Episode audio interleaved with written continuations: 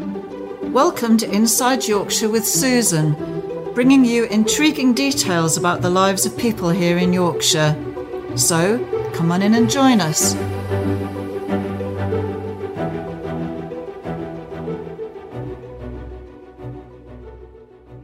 Hello, Susan here, Inside Yorkshire, and we're back with a new series. We've had a break in order to reassess and source more content for the second series, so now we're beginning. There'll be weekly episodes again, as in the first series, interviewing people with interesting life stories and achievements. As before, we're again supporting charities as well as featuring businesses, their setups, and growing social media reach for anyone who wants to work with us. Our initial focus in the first series was local content around the Dales, but with demand, this quickly spread further afield throughout Yorkshire. As one listener remarked, there is life outside of Yorkshire. However, there's so much going on here that we don't need to stray too far. Taking this into account, however, occasionally we will feature an outside Yorkshire episode. Last year, I began working for the Yorkshire Dales National Park Authority as an information advisor, and this took me with colleagues to work in national parks in Latvia it was an amazing trip, which culminated in us attending the Europarks conference. It would be a poor show not to feature and include content from the recordings made whilst we're away on the trip.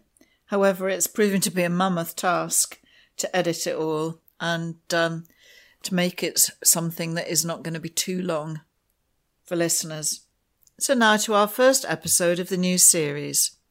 This is an interview with Leona Deakin. She's a new author who's just had her first book published and who I feel sure we'll, we will be hearing a lot more about in the future. Her debut book is a thriller entitled Gone, which is a compelling read with investigations turning a missing persons plot on its head. I thoroughly enjoyed it, and it's a real page turner.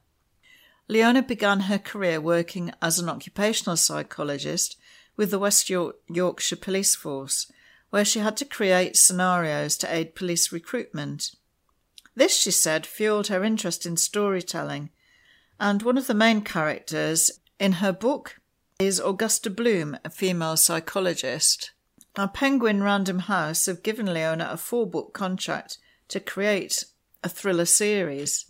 And she shares with us in this interview, she shares with us how she began writing her journey to publication, and the subject matter of the next three books. There's no shortage of, of material, and definitely she's an author to follow. So tune into our next episode to listen to Leona's journey so far.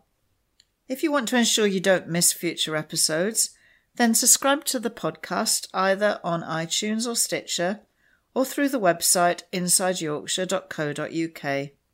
And we'll see you there. This is Susan signing out from Inside Yorkshire.